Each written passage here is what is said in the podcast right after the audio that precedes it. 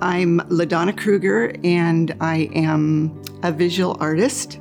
I paint in pastel medium. I sell my work through galleries and online, and I enter a lot of jury shows, which I love. I've been a Christian since I was a little child, but 10 years ago, I faced something I had never, you know, faced before.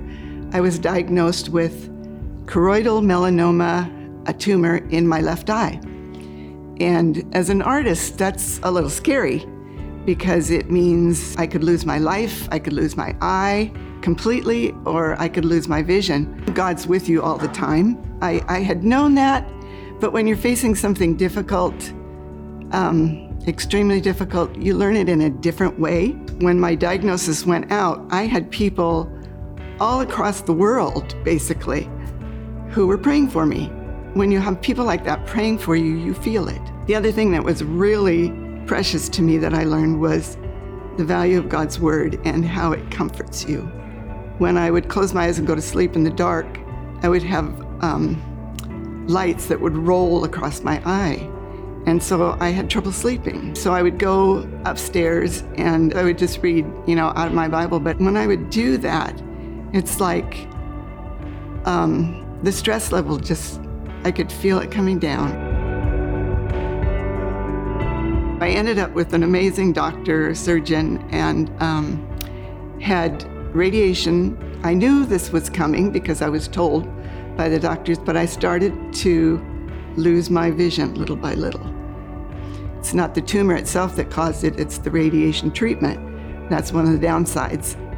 I really cried out to God, said, Help me handle this in a way that will please you. I think he said, Stop looking and paying attention to your vision loss. Stop focusing on the problem and look up to me. Every time I would start moving that direction, I would remind myself of God's words and I would refocus and change my and get busy and do things that I knew God wanted me to do. And you know, I did lose my vision, almost all of it, but not all of it. It has now been 10 years since I was diagnosed. And I did some research um, once, and it said the average life rate of someone with choroidal melanoma is five years. Well, I've doubled that. So, as far as the tumor is concerned, I go in now just once a year for checkups. I gave Dr. Scallett a painting of mine that she hung in her office, and she said, I use your story a lot about being an artist, about losing your vision in the one eye and still being able to paint. So, to me, that's a blessing that I got to do and share and encourage others um, with my story. Sometimes when you, you think you're facing difficult things, know that God walks with you. He helps you, and then He blesses you.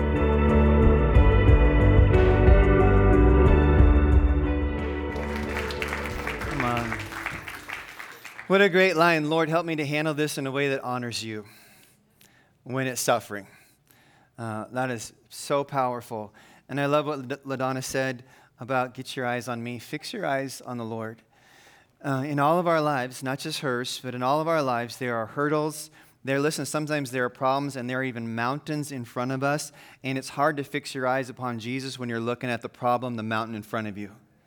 And maybe today, uh, the biggest thing that God's going to speak to you is get your eyes on me, refocus back on me uh, what he was asking you to do. So, LaDonna, thanks for sharing that and using your art for Jesus. Some of our art's in this church on a regular basis, and she now will be hosting a gallery uh, soon in downtown Olympia. If you'd like to come see our art, so let, just let me know. I'm just wondering if anybody's buying that at all. I don't know. so, thank you. Wow. If you have a Bible today, we're going to be in Acts chapter 27.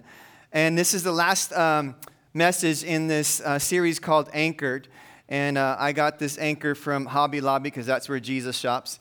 And, um, and I wanted to just kind of use this as an illustration. A few weeks ago, I talked about it, and again today, because um, as believers in Jesus, there's so much in this world that goes up and down right? Our friendships, our relationships, our finances, our health, it's up and down all the time. There's days you just get up and emotionally you feel healthy. And there's days you get up and you just got nothing and you don't even know why. Sometimes your best friends are real supportive and encouraging, and sometimes the people around you, you want to like kick them to the curb for a while, right? But here's the great thing in this life whether it's cancer, whether it's divorce, whether it's pain or sorrow or your job or whatever it is, you can like cling to Jesus during those hard times. He's the anchor that doesn't go up and down. He's the one who stays. He's the one who remains. He's the one that you can hold on to and say, Lord, I don't know what's going to happen in this life, but I'm going to hold on to you. And I know for my life, there's been times where I said, God, this isn't a season I want to be in, but if I'm going to have to walk through this season, I'm definitely walking through it clinging to you as my hope. You are my anchor in my life. Uh, 2004 was one of those years where I was just like, God, I am not liking my life at all. You ever had a year where you didn't like your life? 2020, anybody? I'd rather clean like all the gas station bathrooms in Lacey than go through that again. Like, and sometimes we go through seasons of life of hardship and, and struggle. And listen, just like you can't like say, when I get my life figured out, then I'm going to come to, to the Lord. Right? Like people say it all the time. When I get a few things figured out in my life, then I'm going to really come to God and live for God and all that stuff. Like you just got to come to God as you are. You can't come to God as you ain't, right? And, and the reality is this like we don't say, well, God, I'm going to serve you when I get through this storm in my life. Now, wisdom says, God, I'm going to serve you especially during the times that are storming in my life. There's maturity in that, and that my story was certainly pointing to that. So, the Apostle Paul is the um, person we're going to read about today in Acts chapter 27. If you were here last week, we started this text, and we're going to try to complete it uh, today. Um, the Apostle Paul, there's one word that really describes this guy. And, uh, and I think this is a cool word. Uh, really, the Apostles Paul, his faith was relentless. Isn't that a great word? like his faith was resilience. Some might even say his faith was tenacious. And you kind of go, how does a guy have that kind of faith in his life? And I don't like the answer to the question because the answer to the question is he went through a lot of fires. He went through a lot of suffering. He went through a lot of persecution. So, when believers who hadn't been through the same kind of fires that he had been through, when they would walk through it, they would, they would jump ship, and Paul would be like, I've been here before. I know that God's able to carry me through this again. I've been persecuted. I've been like physically attacked for my faith. And it, and it brought out this resiliency, this relentlessness in him. And man, I want to be more like that. Um, sometimes I honestly say, God, can I just like have that kind of faith, but in a life that's really favored and blessed, right? And really, we can't. There's a certain part of growing in God that only happens through hardship, and we all have to endure it. Someone said, Calm seas never made a good sailor. Because when the sea is still, no one really grows or learns, but when those things are hard, that's when we cling to the Lord. He's our anchor. Paul said it like this He said, Five times I received from the Jews 40 lashes minus one. Three times I was beaten with rods. I was pelted with stones. I was shipwrecked. I spent a night and a day in the open sea. I've been constantly on the move in danger from rivers and bandits and Jews and Gentiles, in danger in the city and in the country, in danger at sea, and in danger from false believers. He said, I've labored and I've toiled and I've gone without sleep and hunger and thirst. I've gone without food. I've been cold and naked. We know that Paul was stoned to death, or at least his enemies thought he was dead. He was left for dead. And in this text, he's even shipwrecked for his faith. The ingredient for his faith to be relentless is having walked through fires and come out still standing. Listen, the Lord will sustain you in what you're walking through. It doesn't mean that you'll have all the answers and the victories and the joys and the blessings that maybe you want. But listen, God is with you and God is for you. And He's really with you during those times. As a pastor, sometimes I see people press into God during the hardest days of their lives. And then sadly, when they get through that window, sometimes life isn't so hard and they don't press in so much. And maybe that's been your story a little bit. You've been, you've been through a hard time where you'd never been in your Bible every day until that season. And you'd never been in church every Sunday until that season. You'd never been serving in ministry. And then life got a little easier and you kind of let off the gas. Man, accelerating your faith and cling to Jesus during all times in your life. So, Paul is a prisoner because of his faith. If you were here in the scripture last week, we read about it. Paul is. Uh, his, his kind of a cool story in, in, Acts 24 through 26. Paul is passed back and forth, like, like the Jews wanted to kill him, The Romans don't know what to do with him. Uh, he's passed around and interviewed by Felix and Festus and Agrippa, secular kings and leaders, and he appeals to Rome. And so they put him on a boat and say, Go to Rome. Like, we don't know what to do with you, so we'll just send you off to Rome. And Paul says, at times in his life, he said, When I came to Corinth, as he was writing uh, in, in, in Corinthians, he said, I came to you in much weakness and fear and trembling. I mean, that doesn't seem like, you know, but they'd set Paul in front of a king and he would just say, Hey, you need Jesus and I need Jesus and I met Jesus on the road to Damascus. And Let me tell you that story. And they'd throw him to somebody else and say, Hey, you need Jesus, I need Jesus. Let me tell you my story. And he was just this kind of bold guy. And I don't really picture him being like kind of fragile. But he said that he was. In much weakness and in fear and trembling, it's, it's uh, fragile is not a word usually associated with apostles. Apostles pray with people and people are healed. They preach to people and they're convicted of their sins. But this is the story of Paul. This is, this is what's true of him. And maybe it's this you, you see your own suffering, but hopefully you see the suffering of people around you. Because it's easy to know our own struggles, isn't it? Watch this about this guy. So much abuse, so many attacks, so much physical suffering. Uh, the center of attention, being a lightning rod everywhere he went. I think he's almost like crawling into the city of Corinth at times, just saying, I got nothing left. Like, God, I thought I'd be dead by now. I died to myself. I'm serving you. Like, why am I still alive? And one night the Lord said to Paul in a vision, Do not be afraid. And I think God says that to you quite often. Do not be afraid. Keep on speaking. Do not be silent, for I am with you, and no one is going to attack you and harm you because I have many people in this city. And perhaps, like Paul, there's times in your life where the hurt, the pain, the betrayal, the physical, like health issues, and you're just like, God, I'm just fragile. Just to be honest, God, like this is wearing me out. And I know I'm supposed to come in here and be someone, for these people and, and lead my family and minister to people, whatever it is. But God, I'm just, I'm just done. And God says, do not be afraid. Because you imagine if you were beaten up when you went into new cities? And if religious people from the last city you were in chased you down and turned the locals against you, and so they rioted and they threw rocks at you, like, yeah, I'm kind of worn out from that, God. I'm, I'm kind of done with that. And God says to Paul, do not be afraid. Let me say this to, to you. I think this is important that we remember this. When God is with you, you can keep going. Come on, that's nothing to do with your circumstances. When God is with you, you can keep going. The time to be fearful in your life is when you've stopped being convicted by the Holy Spirit. Is when you just started living according to your flesh, whatever you feel like doing. And you're not honoring God in your life, and you're not hearing His voice in your life. That's the time to be concerned because maybe, maybe you've pushed God away in your life in some capacity. But man, whatever the trials and the struggles, if God is with you, you can keep going. What did He say? He said, I will be with you to the very end of the age. So you just keep going. You just keep living for God and let Him take care of the details. God is with you and God is for you. You may not have the family or the money or the friends or the health that you wish you had, but if you have God, you can keep going. So God says, Don't be afraid. Keep doing what I've called you to do. I am with you. You are not alone in serving me, Paul. There are others. And that's true for you and for me. So don't give in to fear, church, and don't give in to discouragement. By Paul's accounts, or by many people's account of Paul's life, he probably should have given up by now.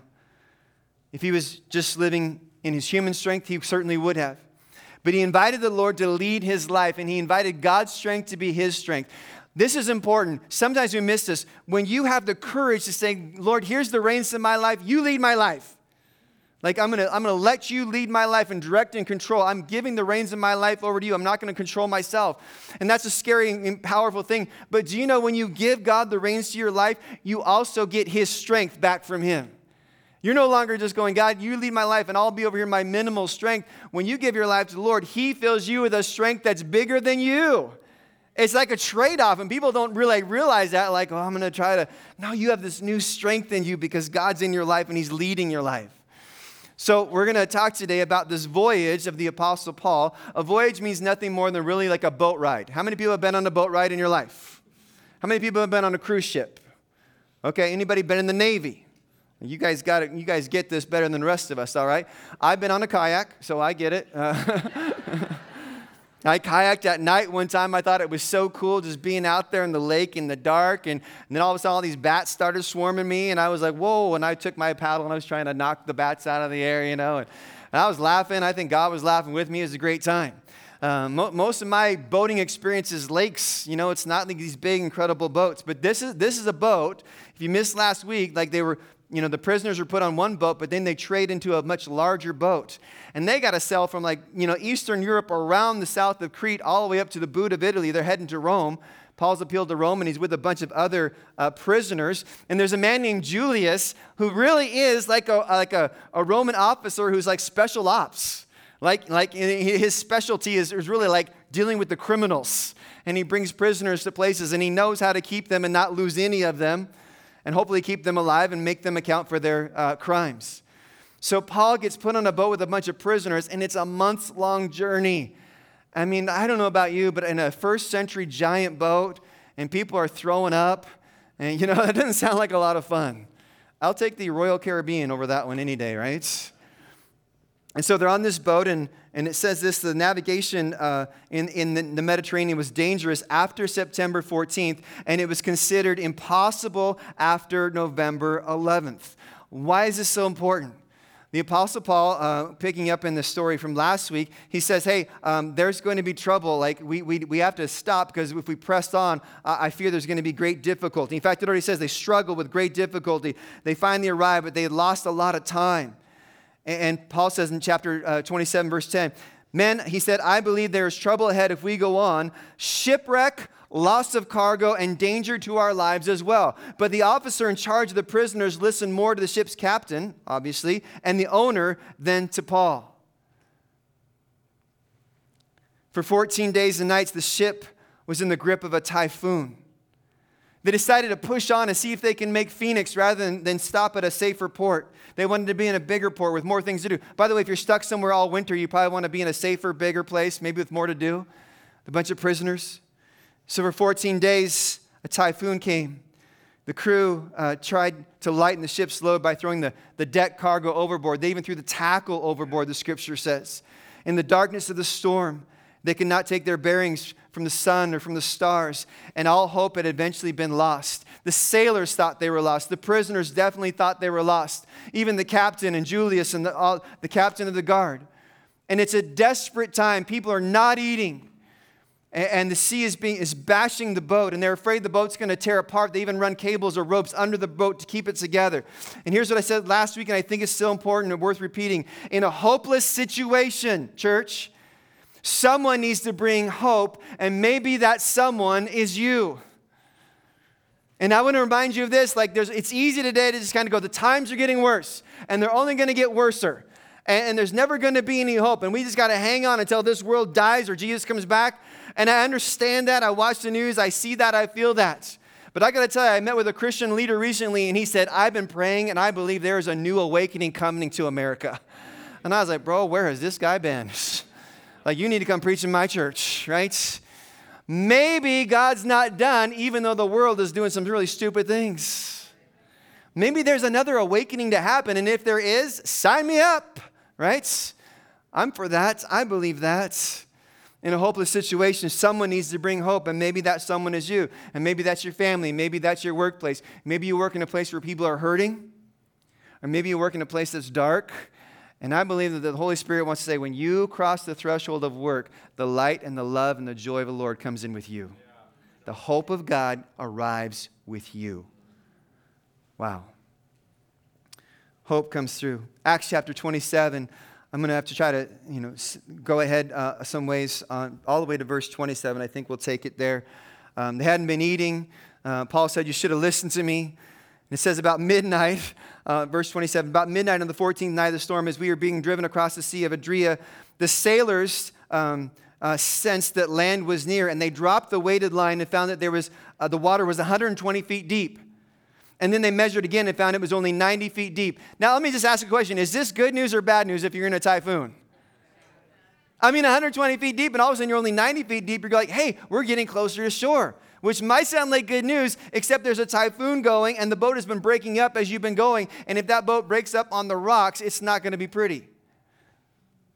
So it says at this rate, they were afraid that they would soon be driven against the rocks along the shore. And so they threw out four anchors. Last week it was just the one, but this week it's four anchors from the back of the ship, and they prayed for daylight. Wow, let me remind you of this important truth. Sometimes a self imposed anchor keeps you from self destruction. Sometimes you can't wait for someone else to give you some discipline, you know, to lead you or parent you or guide you or shepherd you. Sometimes you have to say, I'm not going in a good direction.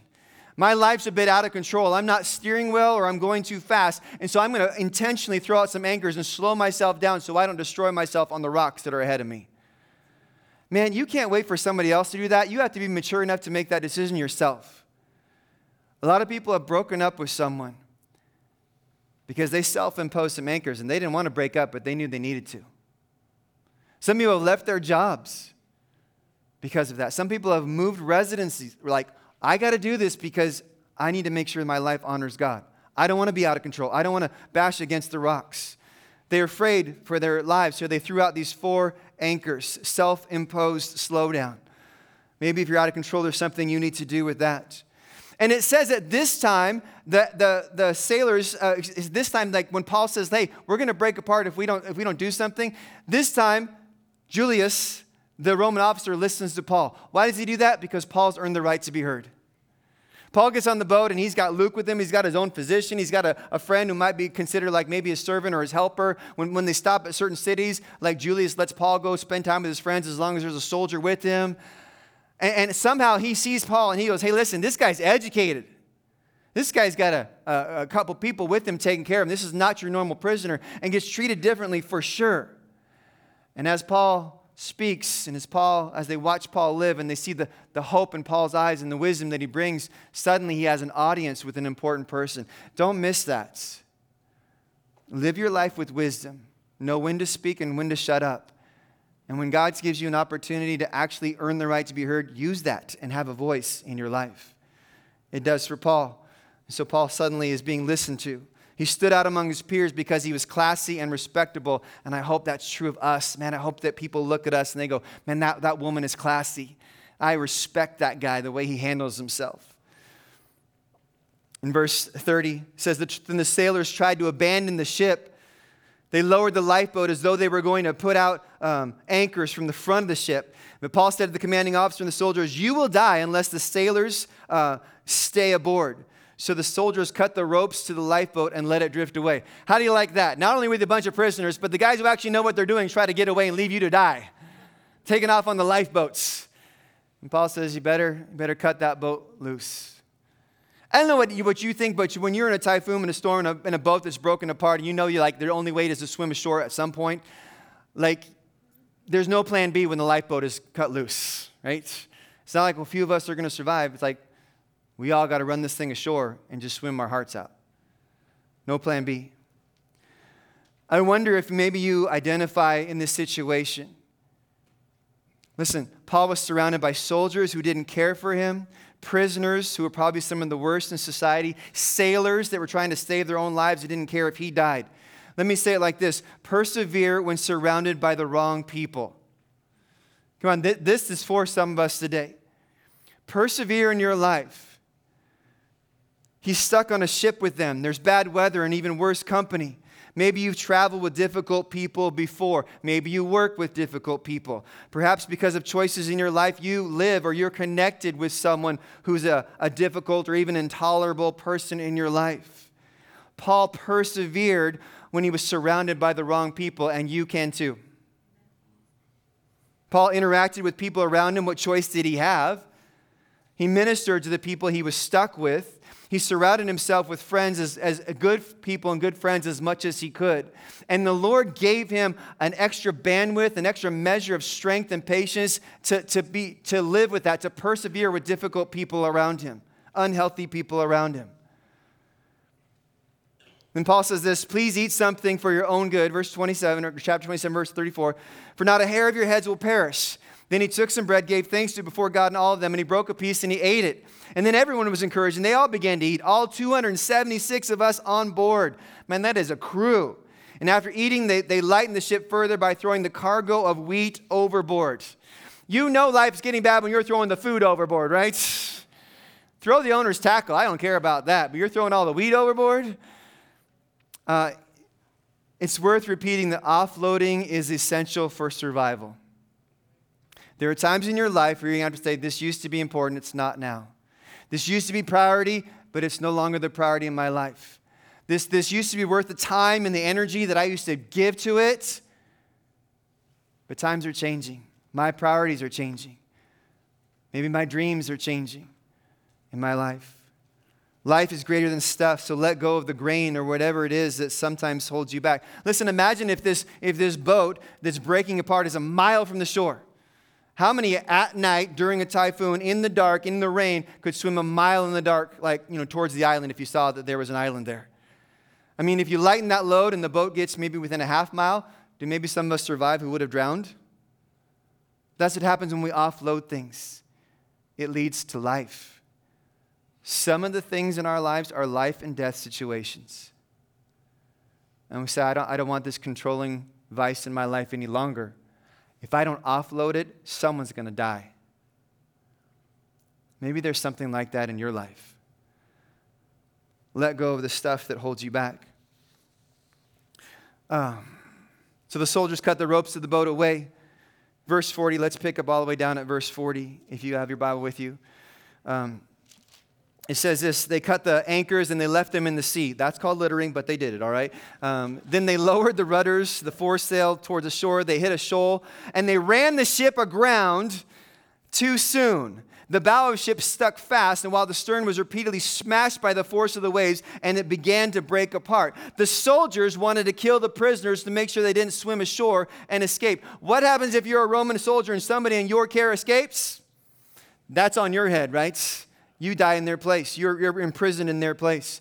But the commanding officer wanted to spare Paul, so he didn't let any of them carry out their plan. He ordered that they all could swim, all who could swim would jump aboard, overboard, and make it for land. The others held on to planks or debris for the broken ship, from the broken ship, and everyone escaped to safely to shore. Paul's word from the Lord came true. No one's going to die.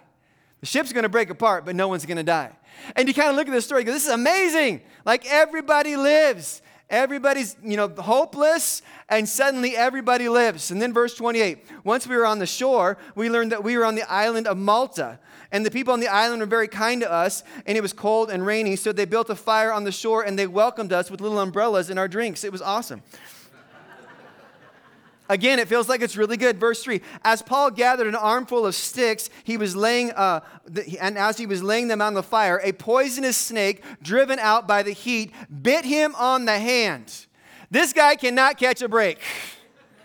Just add that to the list of you know all the things that have happened to him. A poisonous snake bites him on the hand. The people on the island saw it hanging from his hand, and they said to each other, "A murderer, no doubt."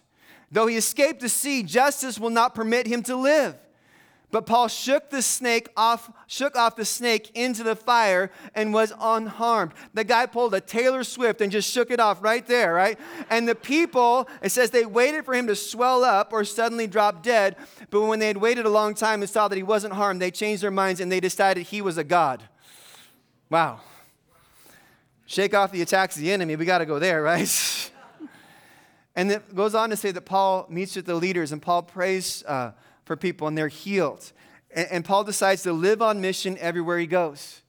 Paul's going to live on mission in Jerusalem, in Rome, in Philippi, in all the cities that he's been to. He's going to live on the mission on the boat in front of Festus or Felix or whatever Jewish leader he's in front of. And once he hits this island, again, he's just living on mission. Listen, there's going to be losses in our lives. Following Jesus doesn't make your life easier. In fact, you grow during the hard parts of life.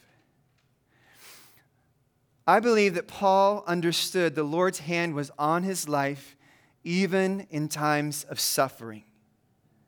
And I wonder if you realize that God's hand is upon your life even when you go through suffering, even when you're walking through injustice, even fires of unfairness in spite of the persecution, in spite of the pain, in spite of his surroundings, in spite of the free will decisions that others made that affected him and others make that affect you, God's hand was on his life, and God's hand is on your life. Turbulent times don't have to lead to, to weaker faith, turbulent times can lead to stronger faith. Um, as we come to a close, I want to remind you of this. On all those uh, news channels, you know, maybe, maybe just if you turn on the evening news, CBS, NBC, ABC, there's this one person, and they're called, they're, they're the head of the news that brings the news to you every night in your living room at 5 o'clock, 6 o'clock, and they're called the news anchor, right? The news anchor. They kind of hold the whole thing together. And it's supposed to be this when you see their, your, their face, you get comfortable with them and you want to watch them on a regular basis. How about this? The person who, who runs that, that last leg of the race is called the anchor leg of the race because they bring us home as a team. I think Jesus is the one who holds life together, and He's the one who brings us home. Can we take a moment and just bow our heads?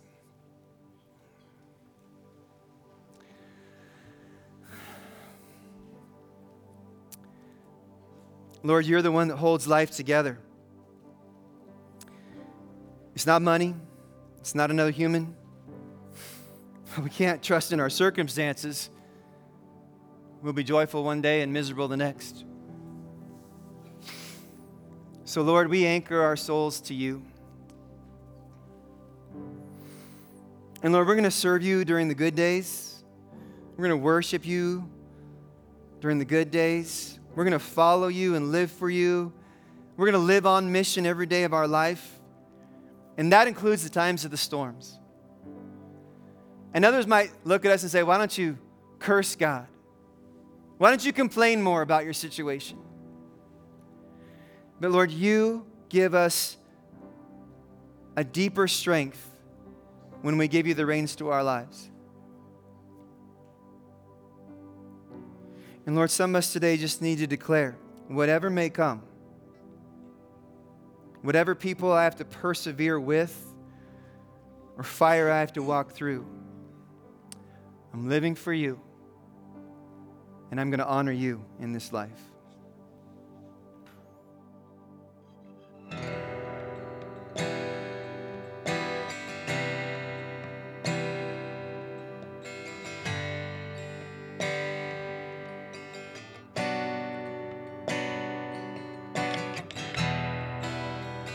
Was sure by now, God, you would have reached out and wiped our tears away, stepped in and saved the day once again. Say amen, and it's still raining. And as the thunder rolls, I'll barely hear whisper through the rain. I'm with you. And as your mercy falls, I raise my hand and praise the God who gives, takes away. And I'll praise you in this storm, and I will lift my hands. You are who you are, no matter where I am. Every tear I've cried that you hold in your hand. You never left my side, and though my heart is torn, I will praise you in this storm.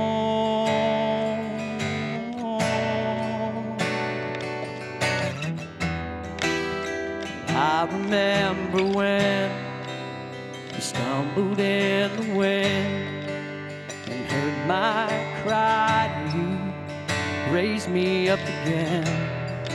My strength is almost gone. How can I carry on if I can't find you? And as the thunder rolls, I barely whisper through the rain. I'm with you. And as your mercy falls, I raise my hands and Praise the God who gives and takes away. I'll praise you in this storm, and I are who you are. No matter where I am, and every tear I've cried, you hold in your hands. You never left my side, and though my heart is torn. I will praise you in this storm.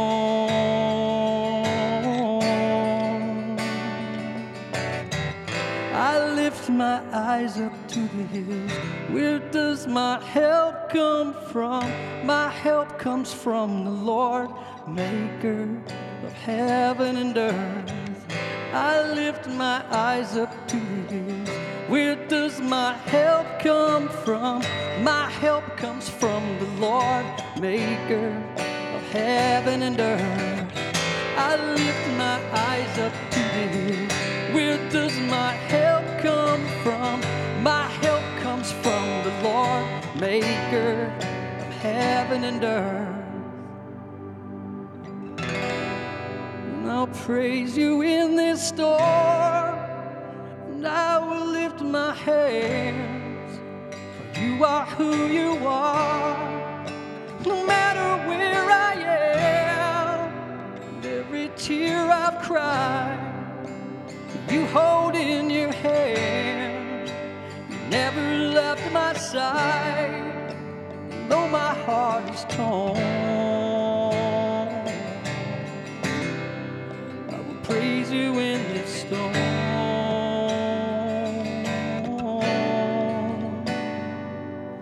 And though my heart is torn, I will praise you in this storm.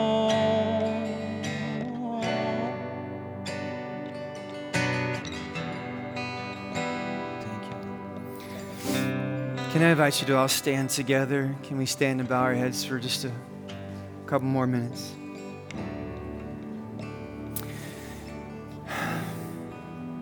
Lord, you've never left our side.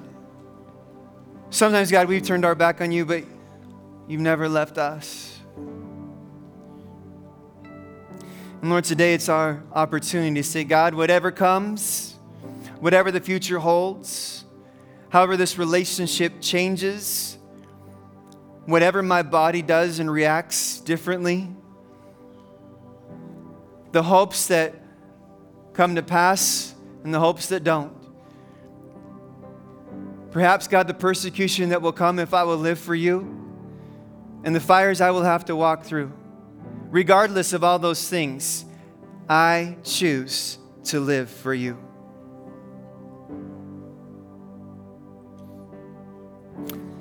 If you're here today and that is your prayer, would you just lift up your hand and show us to God, regardless of what the future comes, I choose to live for you. I'm holding on to you. I'm going to cling to you. You're the anchor of my life.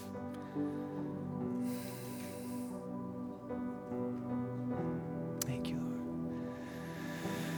Lord. God, for some, when the storms come, it seems their faith is wiped out. We don't want that to be our story. When the storms come, help us to cling tighter to the anchor of our faith, to the Son of God who went through more than we will ever go through. The sinless one was crucified by the sinners that he might be the hope of the world.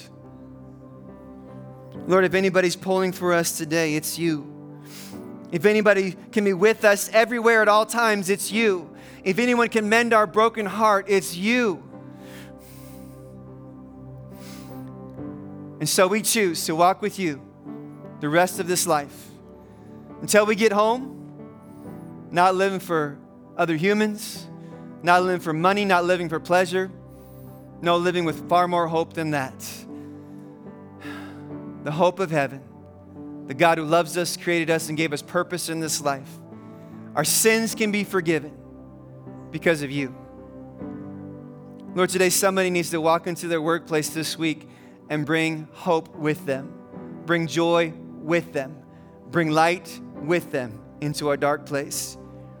If that word was for somebody here, let them decide and commit to it. And God, thank you that you're with us and you're for us in shipwrecks and every day of life. We need you and we love you in Jesus' name. And everybody said, Amen. Isn't God good? Come on, God is good to us. I hope you uh, just feel blessed and encouraged to be in church today. Go home and watch the Seahawks win. Oh, never mind. But go have a great day uh, this afternoon. Bless someone, encourage someone else before you go. All right? God bless you guys.